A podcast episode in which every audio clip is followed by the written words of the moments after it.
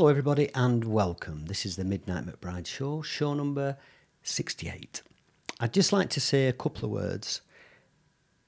I've not had a shave and I'm not quite firing all cylinders this week.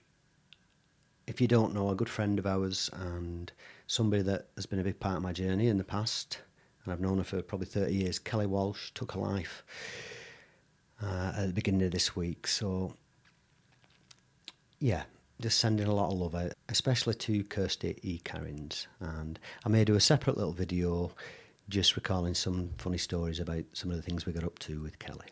Anyway, today's show, show number 68, is called Madiha's Magic. And I have been having so much fun with the fact that I can go, yes, Madiha. Uh, I find a lot of comedy in that. But there's a reason for it, and I've got a wonderful human being and an inspirational lady who I've only come across recently. She's one of Liam's yoga rebels, and through that avenue, I've met so many beautiful people from that tribe. We have Madiha Sosan. Madiha, boom. Hi, thank you for having me. Hi. Now, in your name tag for this show, it's going to say award winning motivational speaker and podcast host. That is the tip of the iceberg with some of the things you do. As we went through your show notes, I realised you'd even missed loads of stuff out your show notes because you've done that much stuff and it's fascinating. The reason why your story is beautiful is because it's not been a smooth ride and you've had lots of issues over the years and through your childhood growing up and suffered from anxiety, didn't go outside for a while. Then you have a, an out of body experience, start of your spiritual awakening, which is probably where the podcast title comes from. Yes. And off you went, and then it's it's like you're on a one woman mission to take over the world. Now you're doing uh, amazing things. So delighted to have you on the show. Oh, thank you so much. Thank you. okay. You. We'll just talk about a couple of things. You've also been, we'll touch on them now, but you've been a, a warrior princess or a, a badass warrior recently in a, a, a, video, a movie, and a music video. And you've also you were working for TEDx for a while there as well, looking after some which I didn't know.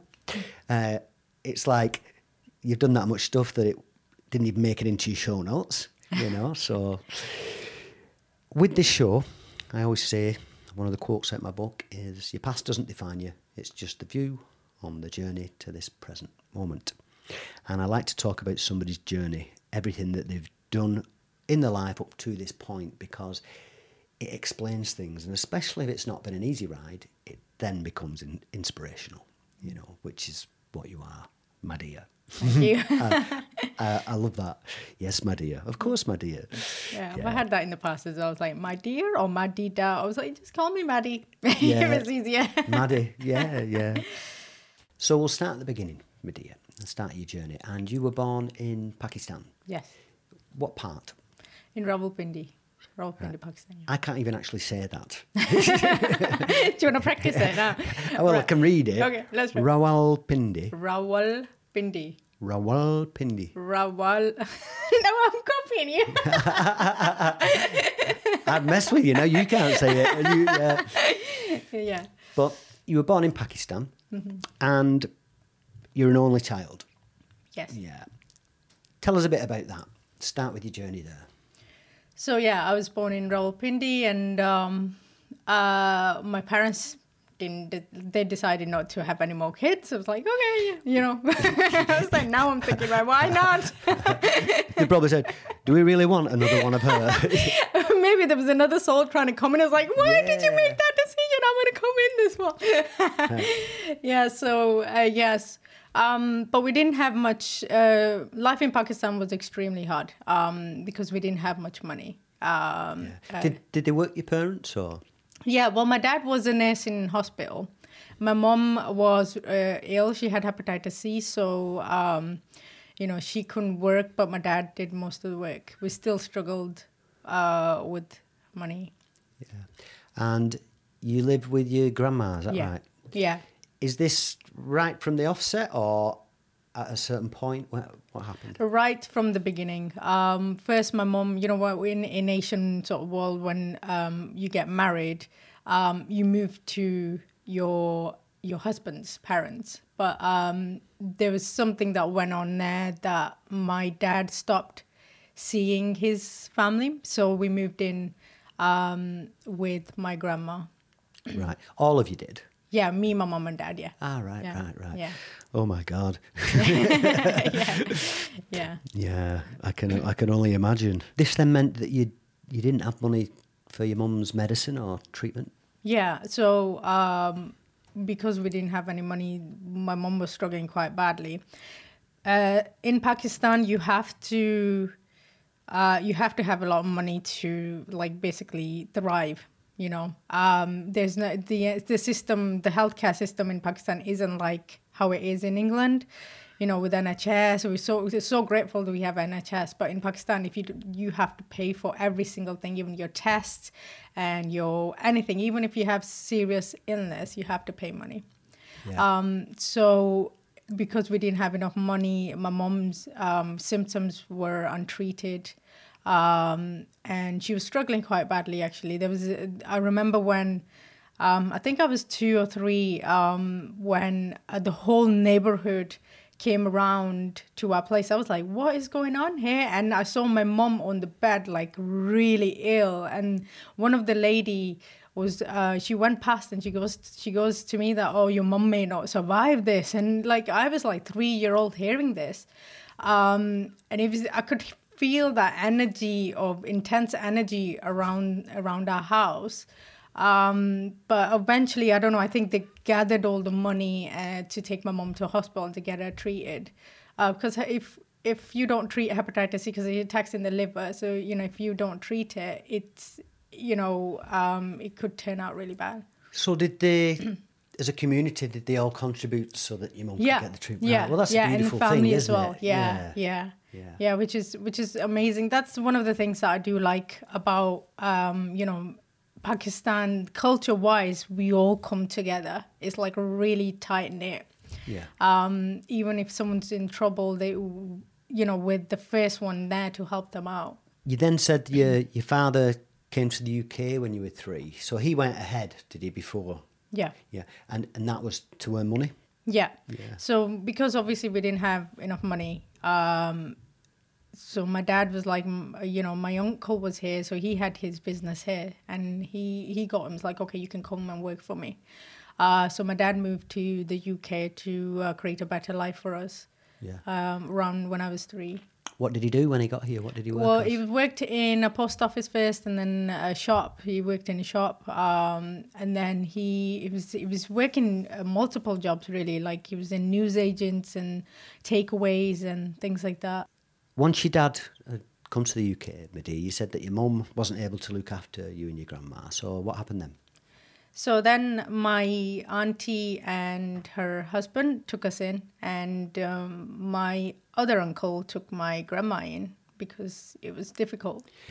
So your grandma's at your uncle's, and then your other auntie and your uncle. That's where you and your mum Yeah. are. Yeah. You then moved on to your school life, and you said you were abused at school. Now, this is sort of physical abuse, but not sexual abuse. Is that right? It's Yes. where I'll let you tell us. Yeah. Yeah, so basically, uh, I don't know, teachers in Pakistan are they're quite harsh. And uh, there was one teacher who kept, she was only doing it to me, not to anyone else, but um, she would get me in front of the class and she would ask me to read something. If I couldn't pronounce anything, she would hit me in uh, in uh, in the back. She'd punch me. She would slap me, and uh, she would hit me with rulers and um, send me out the class uh, in boiling hot. Cause like t- around in Pakistan, it's like fifty something degrees in summer, around summer. Yeah. Um, and I used to be in outside, like standing there, and it was quite. School was quite terrifying because I I didn't really. It was like I didn't really want to be there, you know. Yeah. Was she malicious? Did she behave like this with all the kids? No, she was just doing it to me. I was the only person that she was picking on. And every time she would come near me, I would be afraid because she would come near me with a ruler and then like she just out of blue, it's like she'll read my text, like what like what you've written, and then she would just hit me with a ruler. She she'll tell me to get my hands out and she'll start hitting me. I find it incredible that in this country, you know, up until, I don't know, go back 35 years ago, 30 years ago, corporal punishment was still intrinsic and part of the schooling system. And how how ridiculous! A child isn't learning very well, struggling at school. I know. Let's use physical violence. That'll that'll get them to learn. That won't get them to learn anything, mm. you know. But that was how we were conditioned and programmed, and we believed that was acceptable. Hitting a child in any way, as far as I'm concerned, is unacceptable. It shows lack of intelligence and really poor communication skills from any adult if they have to resort to hitting a child. Mm. If you can't explain and reason to that child and show them sympathy, empathy, compassion, and love, then it's the adult that needs it's got the problem, not the child. Yeah. You know, um, but when you're younger, you don't realize it. You know, I only came across, I didn't think much of it until I was doing my own healers, like my self worth issues and self esteem issues are going back to what the teacher was doing to me. I didn't mm. realize that. Yeah, well, I mean, if you have experiences like that as a kid, yeah. you can carry them for many years. You mm. know, trying to many put, years. Put, yeah. It plays out in your relationships. It plays out your in your everyday life without you realizing it. So then you're off on your travels, Madiha. You yeah. come to the UK at seven years old. How was that? That was uh, at beginning was quite difficult because I didn't speak any English, and that meant I had no friends. And um, you know, still, my dad, my parents were struggling to uh, earn money for us, and um, school life was difficult as well. Obviously, I didn't speak English. I didn't have any friends, and you know, every time, and I was afraid of school because of what was happening in Pakistan. So every time a teacher would come near me, I would just be so afraid of her. And for a month, for for months and months, I would every day I would cry in school, and the teachers didn't know what was going on. My parents didn't know what was going on. I didn't know what was going on. I didn't know why I was afraid. I, would, I just knew that I need to be afraid of this figure, this person. Yeah this authoritative figure. That pattern didn't repeat once you got to the UK, though, did it? It was isolated with that particular teacher. Yeah, yeah, yeah. I mean, I think it was just in my subconscious mind that there's danger here. Yeah. And that's why you used to cry. And I remember like going into meetings with the principal, with my parents, and they used to they they ended up like saying okay if she doesn't stop crying then we're gonna have to put her in special needs school so i stopped crying but then slowly when the teachers were quite nicer and more gentle here and you know i had a really loving teacher and um, she i got like i got like attached to her in a way it was nice not getting hit by a teacher, you know. Yeah. I mean, if you get the right teachers when you're a kid, you, you learn quick and you're happy. Yeah, yeah you know? absolutely. You were in Bury, weren't you? Yeah. When you first came here? Yeah. And which school did you go to? I went to St. Thomas's School. yeah. Right. Yeah, right. it was it's beautiful. It was really good memories there. Now, this I found quite unusual, and, and it is, is that you were in a cricket team. Yes. Hmm. the only female in the cricket team. Yes. I didn't even, when I was at school, girls weren't allowed in the cricket team. You yeah. know, I'm obviously older than you. How old are you, my dear? I'm 33. Right. Yeah. When I was at school, girls couldn't be in the cricket team. And yeah. I don't, not agreeing with it, but that that's how it was mm. in my childhood. So, yeah, I mean, you must have been buzzing. Yeah. Um, I mean, you know, once I got settled into school, um, I ended up uh, in uh, taking wickets and hitting sixes, like just a normal PE session. And one of my teacher went up to the principal and said, "You need to have a look at this girl. She needs to be on the on the team." And he looked at me, and it was like I was like smashing everyone, like with hitting sixes and. And he said, "Well, can do you want to play in the next um, next match?" And I was like, "Yes." And he's, he and he goes, "We need to have permission from your parents." And I was like, uh oh. Because my parents are one of those is like, um, you should not play with a guy. You should not touch a guy. You should not even be near a guy. so yeah. um, it took a lot of like uh, courage to like for me to ask my parents and and even the principal came to our house to ask permission whether I could play in in the team. And my dad was eventually he was like no i'm not allowing allowing that because you're young. We don't do that. We don't mix with guys and girls. We don't do that. Um, eventually he agreed because he knew how how, how good i was. We, me and my dad used to play cricket in the park every single day. He used to train me. Yeah. and um, yeah so eventually i did end up being in in team. And next match well like i remember walking out in um, in the ground, and the the other team were like they started laughing at me.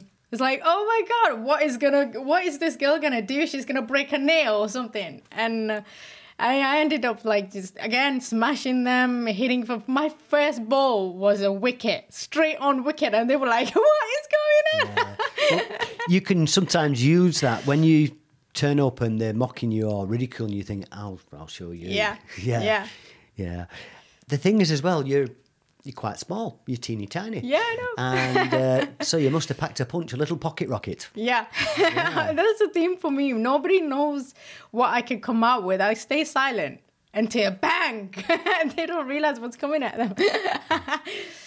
At this point, Madiha, your family is still struggling for money, and you mentioned in your notes that your father's working multiple jobs. And there's also a mention about sleeping on the floor as well. T- tell us about that. yeah, so we lived in a we, were, we rented a private. It was rent private rented uh, house, and we couldn't afford to pay the heating.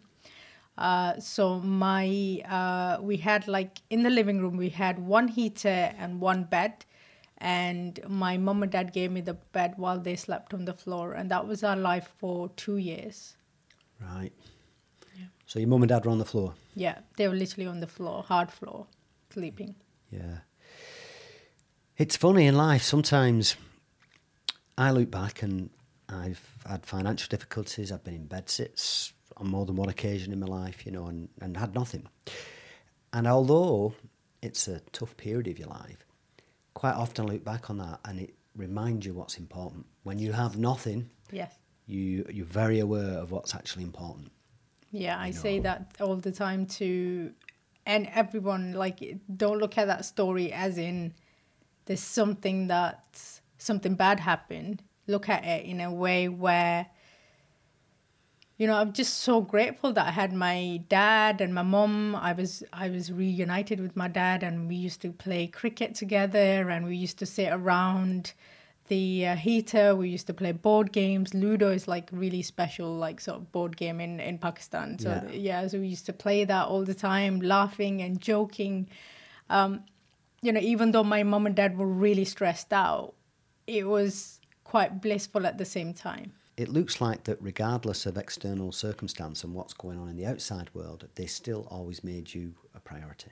Yes. the fact that they're on the floor and you're in the bed when you're only teeny tiny. Yeah. I would have said, You're on the floor, love. It's because I used to move around so much, and my mom's like, "I'm not gonna get it, get on the bed with her." And my dad's like, "Okay, I'm just gonna sleep Yeah. on that floor." With your father playing cricket with you, Madiha, is do you think he wanted a, a boy or did you think it just didn't matter to him or eh, Well, to my to my dad, it wasn't a big deal. He he loved me regardless, uh, but his family didn't like the fact that I was I was a girl, you know. right? Uh, they are very backdated families. Like we, you know, if you're gonna give birth, you have to give birth to a, to a boy. Yeah, yeah. Yeah, I can't get my head around that, but I know that's quite often the mentality, isn't it? Yeah, You it know. is. It is in in in the culture. And I I've never met my dad's side of family because my dad moved away from them. Right. Uh, they weren't apparently weren't nice people. Uh, well, it's yeah, it's just not my place to judge, but Yeah. yeah. So then you're off on your travels again, and you're in Levenshulme.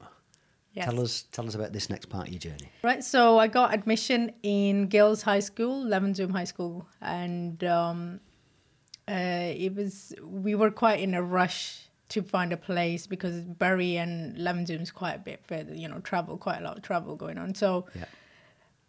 we found uh, another private rented place wasn't great you know it wasn't it was half complete but because we were def- desperate we needed to uh, we needed to get it so it was damp, half complete. There was rats everywhere, and it was no not healthy living conditions. Like it's just not. it was- Was your mum working at the same time or just your dad? no, just my dad, because my mom's always been ill, so she was in and out of hospital majority of the time, and my mom suffered from anxiety and depression quite a lot as well, uh, because she's had quite a, she's had traum traumatic life experiences herself, Yeah. And um, yeah, so it was just my dad always working um multiple jobs. So this next part of your journey, it's it's it's quite sad, obviously. But at the age of thirteen, then your your dad's gets a diagnosis. What what was that?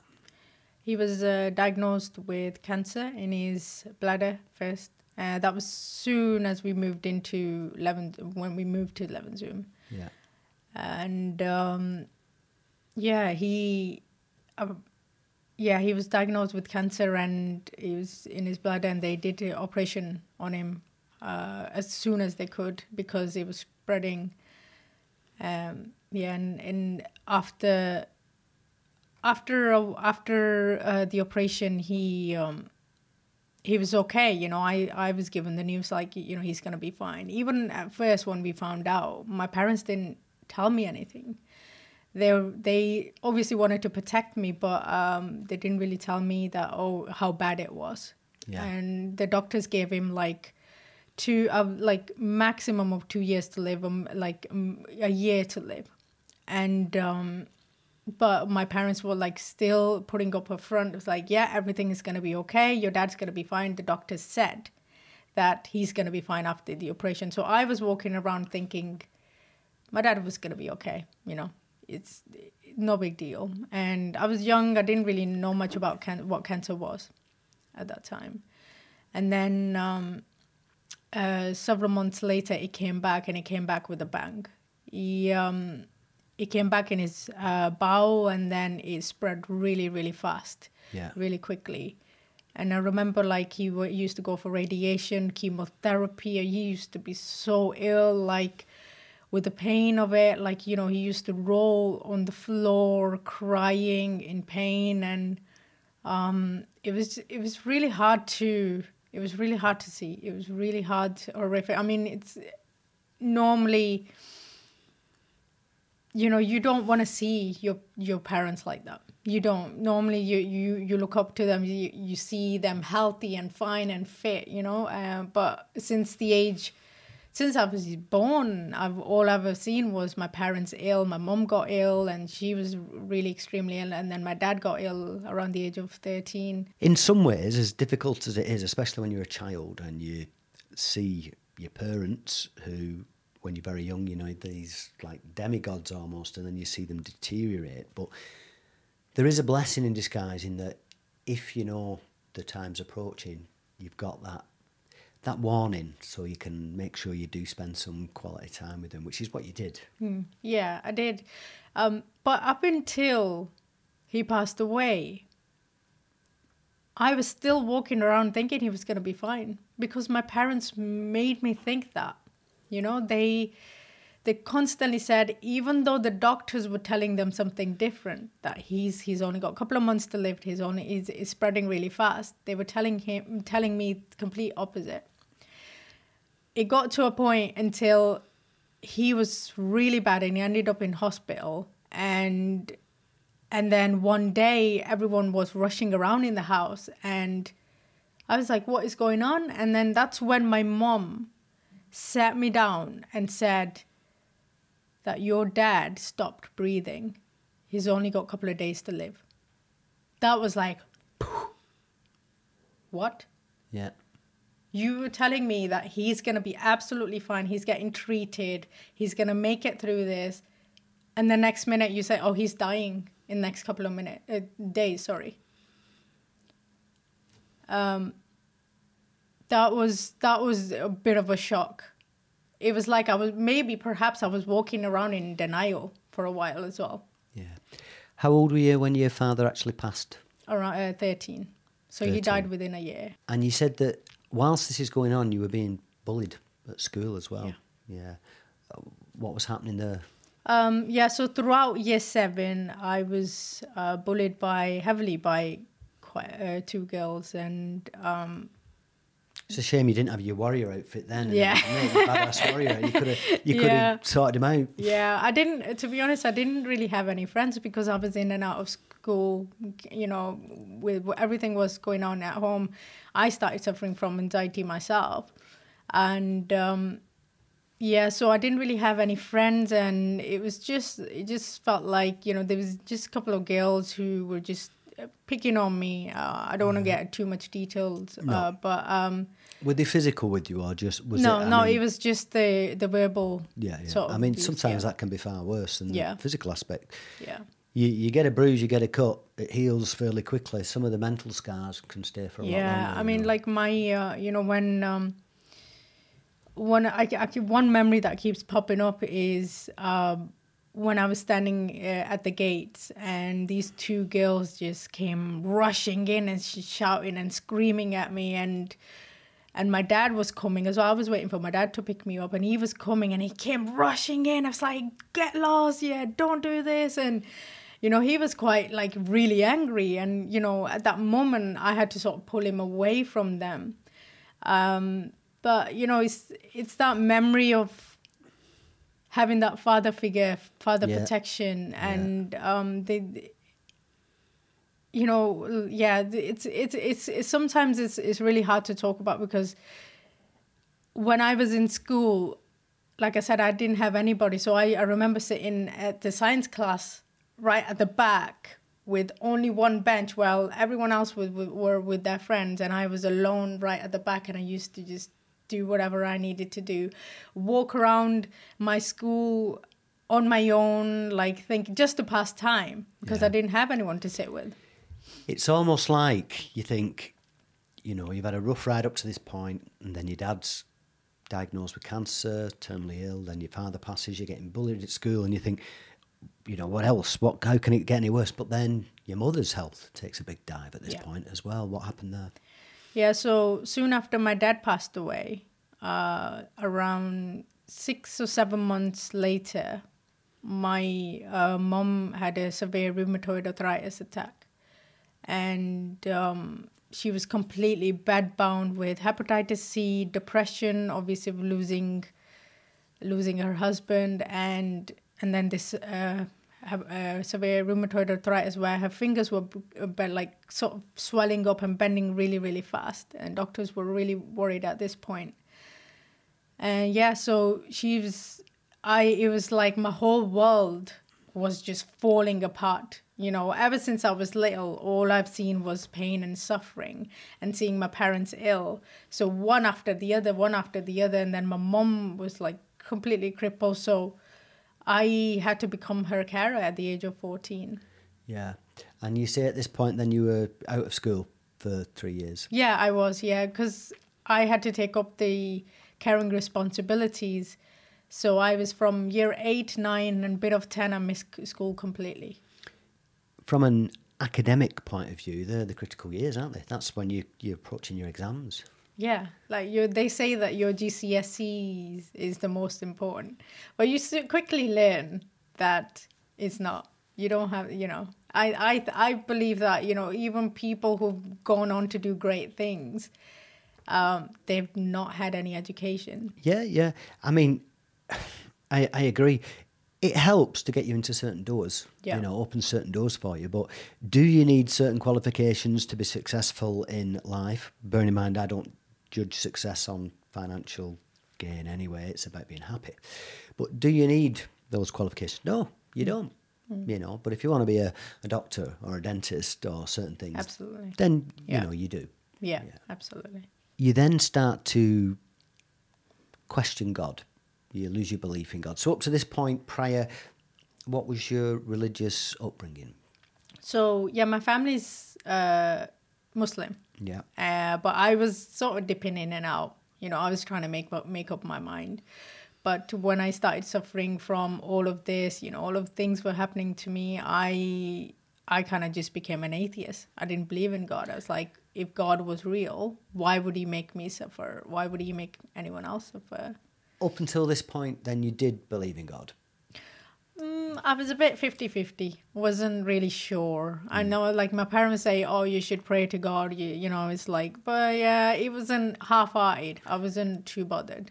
But I suppose you get to a certain point and you're not alone. Lots of people do this where if you do have beliefs and then you just keep getting trodden on and you, you're suffering all the time, and you think, "Do you know what? If there was a God, why would he do this? Hmm. You know, and then people lose the, the faith and the beliefs. It, it rocks the world, doesn't it? Yeah, yeah, and I think most most people at that point when you're suffering, it's easier to dive into a victim mentality, you know, and that's where I was when I lost faith in a source of all things. You know, I lost faith. Faith when I lost faith, I was in victim mentality. Like, why is this happening to me? Why is life against me? God isn't real. He's like, you know, he's not even here. you know, I used to just question every single thing. This is the point then, my dear. I, I I do like that. Yes, my dear. Because I actually do say that. You know, I call my partner Willow, I call her darling, and mm. I say my dear as mm. well. You know, yes, my dear. yeah. This is the point when you started suffering from anxiety, depression, things along these lines. I've been through all of this. So mm. I've had a nervous breakdown, I had terrible anxiety, I had panic attacks, depression, and yeah, for a long periods I couldn't even go outside. You know, it was rough. So yeah, tell us about that. Yeah, so um, what around because of all the pressures on my shoulders, I started suffering from crippling anxiety and depression to a point I could not even leave the house. You know, uh, every time I would go to my garden, I would have a severe panic attack. And I used to have like community befrienders come and take me to the garden first, and then they would come again, and then they would take me to the street, and then they would come again, and they would take me to the park. That's how bad it was. And Almost like having a carer, isn't it? yeah, you know. yeah. I was a carer, but there was someone else caring for me. Yeah, yeah. you know, it was, it was quite. It was. It, it was like I was living in my own hell. That that was the. I, I you know I used to binge eat. I I think I may have had eating disorders. You know, binge eat, and I put on a lot of weight and. And then I would go a couple of weeks without eating anything, just throwing up, and um, it was horrific. It's like it was almost like I was caged in my own hell, and then I didn't see a way out. Such a dark place. It was a long period as well, this. For myself, it was a much shorter period. It was, it was significant, and I thought about ending my life and all of those things. But for you, this was a decade. It was You were Yeah. like this for 10 It years. was. It was more than ten years. Around the age of eighteen, after college, that's when I really, really, really started suffering. Um, and yeah, so it was just. Uh, I was cooped up inside of my house for years and years and years. Like I didn't even see anybody. You know, there were times when you know I was working with the community befrienders. There was time I would, you know, be brave enough to go to a shop, but then it was it- so it was almost like taking fifty steps forward and taking like two hundred steps back. That was it was like a battle going on in my head. Were you still caring for your mother at this point Yeah, as well? yeah, yeah. She had other carers. She had other carers come in at that point as well. And how did you cope financially? I mean, it's, you know, you, your mum's ill, you, you're not working, but I suppose you're getting some benefits or some, some help. Yeah, so for for carers in the UK, you get carers allowance. So I, I was getting paid carers allowance, and it's Right. not it's not much, but for me, it wasn't about that. I think it was about the fact that I needed to some way get out there and just be confident again to do things, you know. Um, but carers allowance was that's how I, my base base of in, in, be- income. Yeah. This next point of your journey, this is the turning point. This when it, everything changes. And it starts where you leave your body. Yes. How, why, what, where? I, I mean, I've got a hundred questions. Let's go. Right. Okay. So, uh, well, this is really hard to explain, but like I was laying on my bed one day. Was there a trigger to this? What? There was no trigger, nothing. I was still living the same life. I was still everything. Uh, leading up to it, a week leading up to it, I felt really calm for some reason. I didn't. It was almost like I was. It was like the energy was coming in. Something was happening, but I wasn't aware of anything. But um, one one evening around six o'clock, I think it was around six o'clock. I was laying on my bed, and all of a sudden, I just started. Uh, my body started vibrating. It wasn't like shaking. It was like zzz. that was the best way that I could describe it. It was, was like, and you know, and all of a sudden, it just felt like something. It was like a pop I d- I don't know how to explain it, but like it was something like something just separated from my physical physical to Yeah. you know, and I ended up in this place where everything was completely white. And it was when I was in that state, when I, I don't know how to describe it, but there's a state of consciousness, state of being, a state of place, or wherever it was, it just felt like I was home Yeah. this is where I'm originally from. And I felt the unconditional love of something that was bigger than myself. Yeah. And and there was like within the white light, there was like beams of light. They was just standing there without any. Uh, there was souls standing, from my understanding, there was souls standing standing there without any physical appearance, and um, there was one beam of light, and I went up to it. You don't even walk there. You're like you like float there, and you, and you communication is like through the mind Yeah. and I, I floated up to one uh, light and he turned around and he turned into the face of my dad and he just smiled and he said everything is okay Yeah. don't worry Yeah. and as soon as he said that i came back and i remember from my right leg to top of my head my uh, body was uh, vibrating uh, again that little vibration there. And then all of a sudden all of my body was like vibrating. I was like what is going on? You know it's it was just it was scary and blissful at the same time. Don't know how to describe it. Yeah. it's just one one of the experience that you can't find the words to. And then a week like for a week i didn't tell anyone what was going on. I was like i thought i've gone mad. I'm losing my mind. Obviously I have no spiritual knowledge of what is go- what it what it was. And a week later uh same thing happened. You know i ended up in this place where everything was white again and i felt this huge bubble of energy just wrapped around me. And like i keep saying the unconditional love of something that was just it's something like that I've never felt before, not even from my parents. Yeah. And um, as soon as I came back, I just started to open my eyes and I started mumbling, Thank you, God, for everything. Thank you, God, for everything. And I heard the loudest noise on my right ear that said, Stay positive and keep going.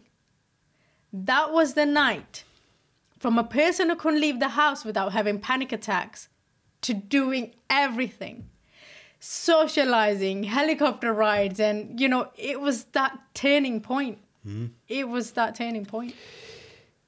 I can relate to everything you're saying. Hmm. I've had, which I've talked about before, I've had out of body experiences, several. You know, I've experienced astral projection. When I believe with the vibration, that frequency, it creates this separation where your non physical self can leave your body. And when you do, you experience this this warmth, this pure love that you feel like you could just bathe in it and you don't want to come back. Hmm. you know, the, f- the first time I left my body, quite frightening. Hmm. And then when this was many years ago, then I, I practiced it, you hmm. know, and I, I became able to do it more often and had some degree of control over it. And just a wonderful period in my life, you know, and it changes everything because when you see what's on the other side, hmm. there's no fear. it was like i was given a new pair of eyes to see the world Yeah. that that that night was it was like all of my fears washed away and it was like just the light coming through. It was like a knowing in a knowing that everything is okay. Everything is working out how it should be. So it was like my brain went from victim mentality to darkness and you did this to me to complete flip oh, those experiences, I needed to go through them. Mm-hmm. It was complete like switch. Yeah. Quite often in life, when we go through something, we'll, at the time, think it's the end of the world. When I had my first nervous breakdown, I had, you know, it was a game changer. It was all over, you know, and I didn't want to be here. Then now I look back on it, I would not be sat here right now talking to you if I hadn't have been through those things. I wouldn't be the person I am. I wouldn't have the wisdom that I've gained, some degree of wisdom. I wouldn't have written a book. I wouldn't have a radio show. I hmm. wouldn't be doing ultra running. None of the things I'm doing now would have happened if I hmm. didn't go through that. And I think a nervous breakdown or a, a spiritual awakening, the shift, whatever you want to call it, for a lot of people, it's a necessary part of the spiritual process. You have Yes. to, you know, you built this up, and sometimes you've got to break it down again. You've got to crack it. That's how Yeah. the light gets in, you Yeah. know. It's uh you have to go through the darkness in order to see the light. Yes, absolutely. What we didn't cover, Madiha, and I think it's probably relevant now, is tell us about your final moments with your father. Yeah, so um, now I had a fear of going to hospital at that time. Uh, and I used to talk to my dad over the phone. But when I found out that, you know, he's only got a couple of days to live, I eventually did end up going to the hospital. And, um, you know, the state of him was just horrendous. You can see his bones and Yeah. uh, his beard was growing and he could barely talk. And, um, you know, my final words uh, were, Dad, I don't know, I just felt guided to say it. Dad, if I've ever hurt you in any way, please forgive me. Mm-hmm. And um, he says like, "No, you're you're my child." Um, that was the final words with my dad, and you know I remember that for the rest of my life, and that I got that closure. Yeah. This is why sometimes knowing somebody's about to transition, you can see it as a gift because you have the time to have that conversation. You have Yeah. the time to get that closure.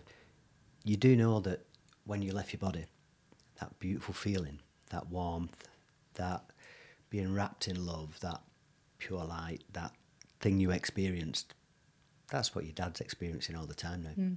You Yeah. know, that's what Kelly Walsh, my friend who transitioned at the beginning of this week, she's there now. She's she's not suffering anymore. She's in peace, you know, experiencing love. So The way I describe death now is is a promotion, and it's not a death. It's Yeah. a promotion to next level of existence. yeah.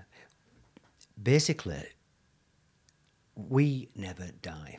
Yes. Now, you close your eyes. That that is you, your inner voice, your true self, your non-physical presence, your soul.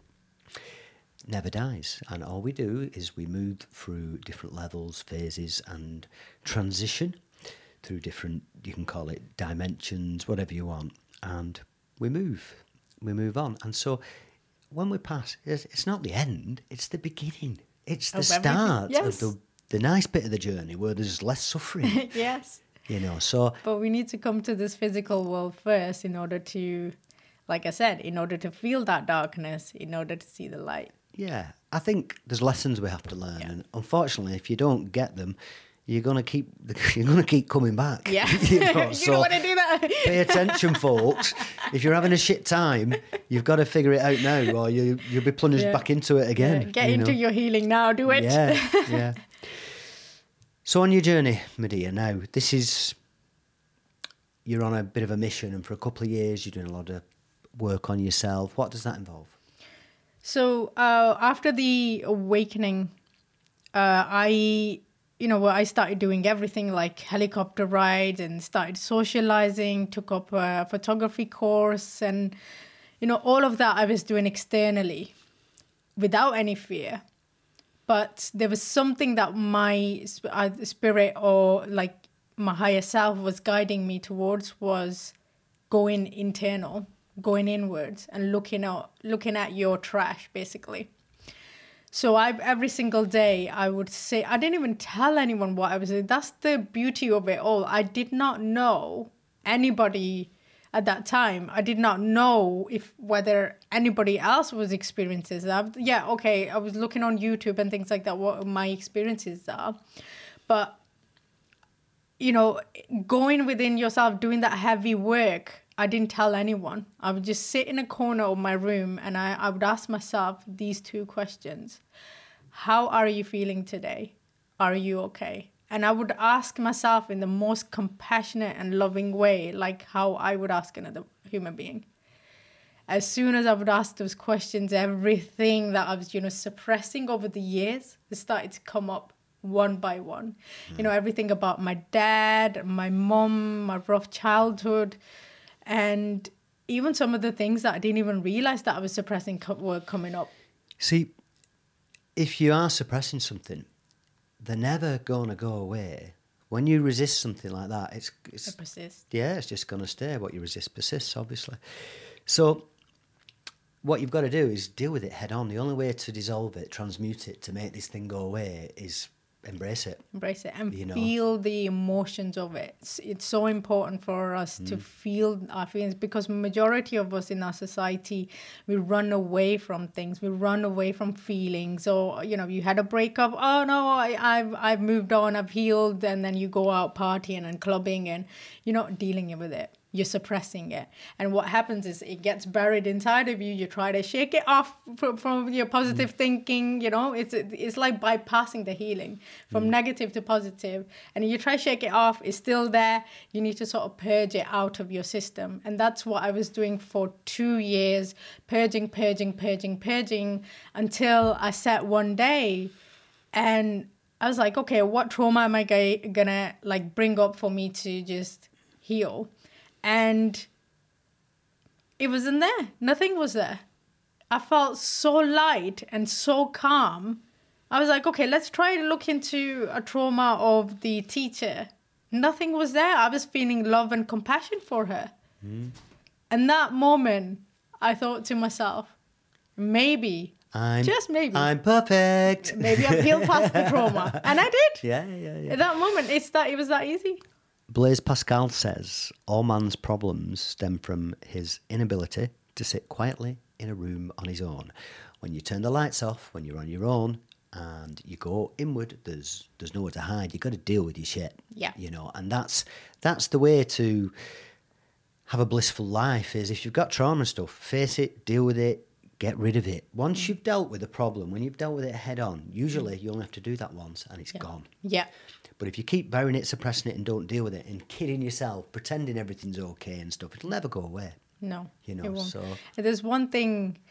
It's almost like peeling all the layers of the onion, and once you peel that first layer, you can you can easily go down to the core of it. It will keep popping up, but then you, you know what to do. You have mm. the tools to navigate. Your mind and your subconscious is also very intelligent. It's very clever for example, when you have dreams, dreams are a way of stuff that's going on in your mind. Subconsciously, you fall asleep and it helps process some stuff.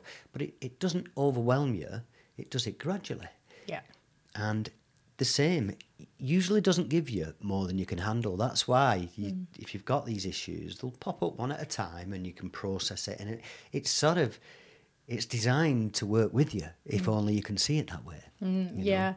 And another thing is like our society, you know, if you're listening to this and um, if you think, oh, well, I haven't been anything traumatic, I haven't been through anything big, trauma doesn't have to be big.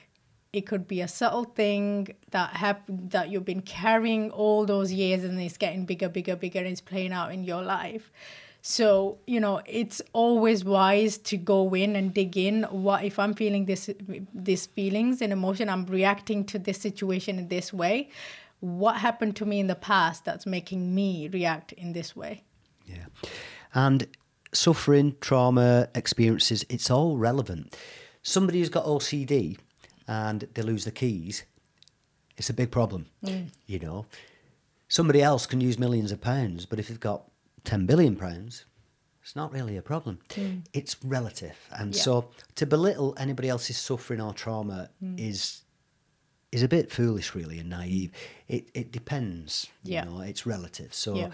what isn't a big problem to me could be a huge problem to somebody yeah. else. Yeah. So it's yeah, that's that's the way you should look at it. You know, um, that's the perfect way to look at it. Big, small, whatever. Trauma is a trauma. Next, and this is we're coming more into the present moment now, and Yeah. you're gaining momentum. You've left your body, you've come back, you've done a bit of inner work. You're you're off, and you start public speaking. Yes. And obviously, I'm going to swear you must be pretty fucking good at it uh, because you've won awards. So tell us about this journey. What? Right. So after two years of intense healing, um, I started uh, asking the questions. Um, universe, what do I do now? I'm stuck. What do I do? What do you want me to do, universe? And I had a thought, let it go to the universe, because I'm a great believer in the universe. So whenever the time is right. So a couple of weeks later, after I just had that thought, uh, my I was at the Law of Attraction meetup actually, and we were standing outside the building with me and there were other people, me and my friend, and she was an actress, and she goes to me, uh, she gets stage fright and she wants to do public speaking.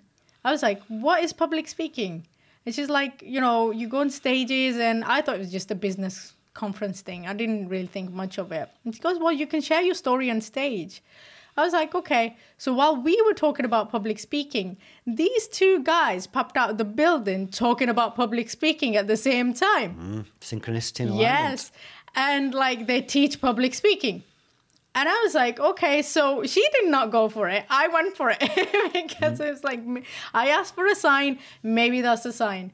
And so I took it on, and like for three months, I, I ended up doing research on public speaking and obviously taking courses. And I ended up on a stage in front of over 100 people.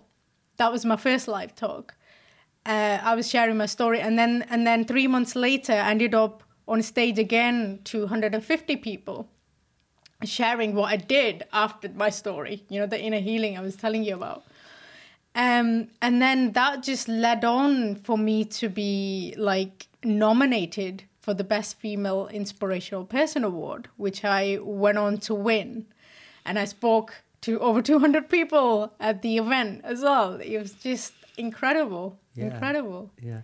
Considering the story so far and the fact that you you didn't really go outside much for ten years and that you had terrible anxiety and panic attacks, it's a it's a beautiful story. Yeah, I mean, yeah, uh, now I look back at those times, I'm so grateful that I went through it because those experiences have shaped me into a person that I'm I've become and I'm becoming. It's not over yet. This is just the beginning. Of course. This is the point where you you also doing some work for TEDx at this point then. while I was doing public speaking, this guy Dominic, he was uh, he was organizing a TEDx event um, for pre- in Preston, and I just somehow ended up on the TEDx team uh, because we have contacts, and and I just ended up being that marketing lead on on the social media, the official TEDx, and See, you know where this has got to go. You need to do a TEDx. talk, yeah, I know, right? I'm putting it out in the universe. It's gonna happen. Well, It's already you, happened. You've won an award for motivational person speaker of the year. You've been speaking in front of pretty large numbers of people now. I mean, why not? Yes. You know what I mean? That's what you got to ask yourself. A lot of people ask themselves, "Oh, it won't happen to me," or "Why?" And I'm the other way. I'm thinking, "Why not?" No, why not? It is. It's already done. It's just the Yeah. timing of it. Yeah, you just gotta wait the timing of it. It was an incredible event, though. Amazing event. So many people turned up. So many amazing speakers. Amazing experience. To look back, that I couldn't even leave the house. Now I'm like, you know, working at TEDx and on stages. It's just an incredible journey. Yeah. Tell us about the music video where you're dressed as a warrior, queen, princess, whichever, in armor, and you did this video shoot. Tell us about that. Yeah, so basically, you know, when I won the award, the guy who organizes uh, the the ceremony, the award ceremony, is a singer. So uh, he he was looking for warriors, and I was I happened to have Me, I'm a warrior. yeah, yeah. I happen to have a Katniss Everdeen uh, costume. Um, Because yeah, because well, I went to a birthday party and it was a movie theme, and I was Ah. like, because I'm a warrior, I'm gonna buy Katniss Everdeen's uh, costume. So I had it in my like uh, wardrobe for ages. I was like, yes, I got another chance to wear it. And he's like, I showed him the dress, uh, the uh, dress, and he's like, yeah, yeah, bring it over. We'll, uh, you'll be in my video. And I was like, yes, I've got, I've got a bow, but I've got no arrow. so he gave me the sword. So I just, we just ended up in Huddersfield near a waterfall, and I was like, you know, I got, I got my professional um, photographer, who's my amazing, amazing friend. She follows me around, Lily. She follows me around everywhere. So she's like, I'm gonna be taking photos of you, and like dressed as a badass warrior. And it was just incredible day out. Like, you know, I was just standing there with the sword and, you know, the, when the video came out and, you know, they, they made it into like a really, I learned how the, sh- the filming works as well. You know, Y- mm-hmm. it's not exactly like, you know, when they're fighting with swords, it's obviously they're miles away from each other, but then there's the editing that comes into it. It's yeah, incredible. Yeah, yeah. Who knew? I mean, imagine if your old self sat in your house, curtain twitching because you're frightened to go outside, and you'd see somebody walk past dressed as a warrior, a badass warrior, and you'd be like, "My God, who's that? It's me." It's you know? me. Yeah. never thought, never a million years did I think I would I would get to that place. You've also now done a contribution to a book, haven't you? A story to a book that's going to be published. What's that called? Yeah, so it's uh, Tales to Inspire. So Tales to Inspire were one of the first uh, platform who shared my story on their platform. So uh, my story was one of the 23 stories that they uh, published in the book. Yeah. And Is this like a synopsis, a shorter version of, you know, what you've been through, your inspirational yeah. story? Yeah, so Uh, basically all the 23 stories like were of what people of adversity that people have been through. Yeah. And uh, my story was one of them. It was just incredible. Like I said before, like if you'd asked me like 10 years ago, even five years ago, would I be in a book? Never even Yeah. Yeah. Well, Never. why not? Always ask yourself. Why not? Why not? yeah. And we're bringing you right into the present moment now. And incredibly, this involves Bob Doyle from The Secret. And we've talked about The Secret on the show before. It had a massive impact on my life. Initially, I saw the movie. Then I read the book, and I'm going right back to like 2006, 2007. My back, which I showed you, my mm-hmm. dear, is covered with tattoos, quotes from The Secret. And even now, about 12 months back, I watched it again. I've watched it many, many times because sometimes it's really good just to remind yourself because it might have been the start of my journey and it might be now looking at other things that I've read, it might seem a bit simplified, but then you mm. forget. Mm. And I watched it again, I'm like, oh, that's what I'm doing wrong. And you, Yeah. you forget some basics. So, whatever anybody else says, it's been a massive part of my journey. And Bob Doyle was, he's out of the movie, The Secret, you know, mm. and a very inspirational guy. So, how did that come about? So I was at events now. I'm I'm at events every everywhere now. this is my theme now, and I was at this event, and uh, you know, before it's quite funny. I tell you how I I kind of came across the secret. Mm, One of my friend, when I was going through darkest time, she was more conscious and aware. She get she sent me uh, the secret CD for my- for my birthday. And I just brushed it aside. What is this woo woo stuff? I don't care about it, you know? Um, but obviously, she planted that seed in me, which ca- came into fruition. Anyway, so um, I was at, I ended up at this event, and when I saw the movie, I really wanted to meet someone from The Secret. You know, it's like I don't care who it, who it is. I really want to meet someone from The Secret, and uh, we were at this networking evening um, event, and he was flying in from uh, from America, and I, it just happened that I was gonna go to the toilet, and he was just coming in in the hotel. So, you were stalking him? Yeah, well, basically, yes. I sent Universe to yeah, do that work. And he's like, I'm stalking him. So he's coming in in a minute. Yeah, yeah. so he was coming in and I was going to the toilet. We just crossed path and I was like, oh my god! The, the first question: Are you Mr. Bob Doyle from The Secret? Why would you ask? Of course, he's Mr. Bob Doyle from The Secret. And he goes, yes. And I was like, can I give you a fist bump? And he, I gave him a fist bump, and it's, he remembers that. Like every time we speak now, he remembers that. And then I got a photo with him and. Got um and then I was like during the event while he was he was co-hosting the event I saw him in the background sitting with nobody while other speakers were speaking. And I was like, this is my opportunity to go up to him and just chill out with him because he's got no one sitting with him. I went over to him. I put my uh, hand and my um, arm on his shoulder and I go to him, Can I do a Facebook Live with you? And he goes, Do I have to? I was like, Yes. and he's like, Yeah. And then I got him to do Facebook Live. Yeah. And then he, since then, he's my friend now. So your podcast, Yeah. and it's on YouTube. Yes. It's called Soul Awakenings, which is a beautiful name actually, and very appropriate because your awakening came when your soul left your body. Or Mm. you know, you had created this separation from your non-physical and physical self when you had an out-of-body experience. But Yeah. you've done a what about ten of these now, haven't you? The soul Yes. awakenings, yeah. Yeah. So the the idea behind the soul awakening was to help people navigate through their spiritual awakening. Because when I was going through it, even though it was blissful, it was hard as well. Because you know when your your thought process and your new way of being mm-hmm. changes, you need that.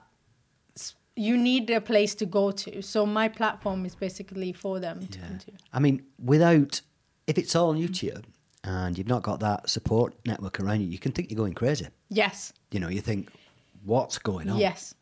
you It's so important for you to recognize that it's a spiritual awakening and not a mental breakdown. This is it because the start of my spiritual awakening was a nervous breakdown. Yes. And at the time, I didn't know what was going on, and I just thought it was the end of the world. And like I said, I just didn't want to be here, couldn't be around people. And yeah, I was suicidal. Now I know that that was the point where my external world, the actions, and the way I felt inside was so out of alignment that something had to give and it broke. Yeah. You know, that connection broke, and I had to start again Yeah. you know. But there's a quote used in the book, and I say you can't build the truth on a lie. No. In order to, you can't just tidy this bit up. Sometimes you've got to, you've got to start from the beginning, fresh foundations. Yes. You know, and and do- that's what spiritual awakening does. You Yeah. have to, it's like a clean slate. What's next for Madiha? Be- Besides world domination, and, well, that is part of the plan. well, but besides from going to, going all over the world, uh, speaking and then giving people hope, um, right now I always stay in the present moment. I don't plan ahead. You know, uh, I do have goals and dreams, but like it's like I let my soul guide me in which direction that I need to take. So right now I'm focusing on the podcast and getting that message out there. You know, it's a platform for people to come and uh, you know tap into the experience and knowledge of uh, experts like you know Mr. Bob Doyle, who I got him on the series too, and and uh, meditation, yoga, and spiritual awakening, dark night of the soul. That's one of the topics, and you know that's where I'm basing around right now. So when things, when we get out of lockdown, things may start to you know open up, and I'll open up. The more doors will open up. so Madiha, if somebody wants to listen to your podcast, where do they go? So it's my podcast called Soul Awakenings with Madiha Sosan. So you can you can uh, listen to it on Spotify, Apple Podcasts, and you can also uh, watch watch the episodes on my YouTube channel Madz Corner M A D Z Corner as in standing in a corner. Okay, what's your website called? my website is madihasosan.com. Spell that for us. M A D I H A S O S A N dot com. Okay. Social media channels, what are your handles and which ones are you on? Uh, I'm on Instagram and Facebook, so you can find me on Facebook, Madiha Sosan, and you can also find me on Instagram, Madiha Sosan one. Okay, Instagram Madiha Sosan one. Yeah. And just spell Madiha Sosan one last time for us. Okay, M A D I H A Yes. S O S A N. Okay. When this video goes live on YouTube, underneath in the information and the text, I'm going to put the links for your website, your YouTube channel, and we'll also put two or three, probably Facebook and Instagram, for your social media. So if somebody wants to look at what you're doing, get in touch with you, and connect with you, boom, they can go straight in. Fantastic. Okay. Madiha. Mm. Oh, Madiha. it's been lovely having you on the show. Really glad you came. You've got a lovely energy. It's a beautiful story. And I think this is just the beginning. I think great things ahead. Oh, thank you so much for having me. I mean, I absolutely loved uh, being interviewed by you. And thank you so much for giving me this opportunity to share my story. You're absolutely bloody welcome. thank you. Yeah, been a lot of fun. Thank you, Madiha. Thank you. Okay, folks, this has been episode number 68 with Madiha Sosan, and it's called Madiha's Magic. I'm going to leave you with a quote now from my first book, From Pills to Peace, and it's by myself, Midnight McBride, and it's simply this When your response to every situation is love, you have become the light. And I thought that was relevant because I think that's what Madiha's doing now. You can catch this show every Monday and Thursday on YouTube, and you could subscribe and you'll get notifications. You can get the audio podcast for this show, which comes out three days later, and that's on Spotify, Podbean, Amazon, Google, iTunes, and a lot of others. You can listen to the radio show every Monday night on Salford City Radio 94.4 FM. You can find me on Instagram, Facebook, Twitter, and LinkedIn. You can go to the website, midnightmcbride.com, and you can buy the first book, From Pills to Peace, on Amazon and in a lot of other places, and that's in Kindle and paperback form. And you can also get the audiobook on iTunes, ACX, and Audible. I hope you've enjoyed the show, and I'll see you next time. Shalom.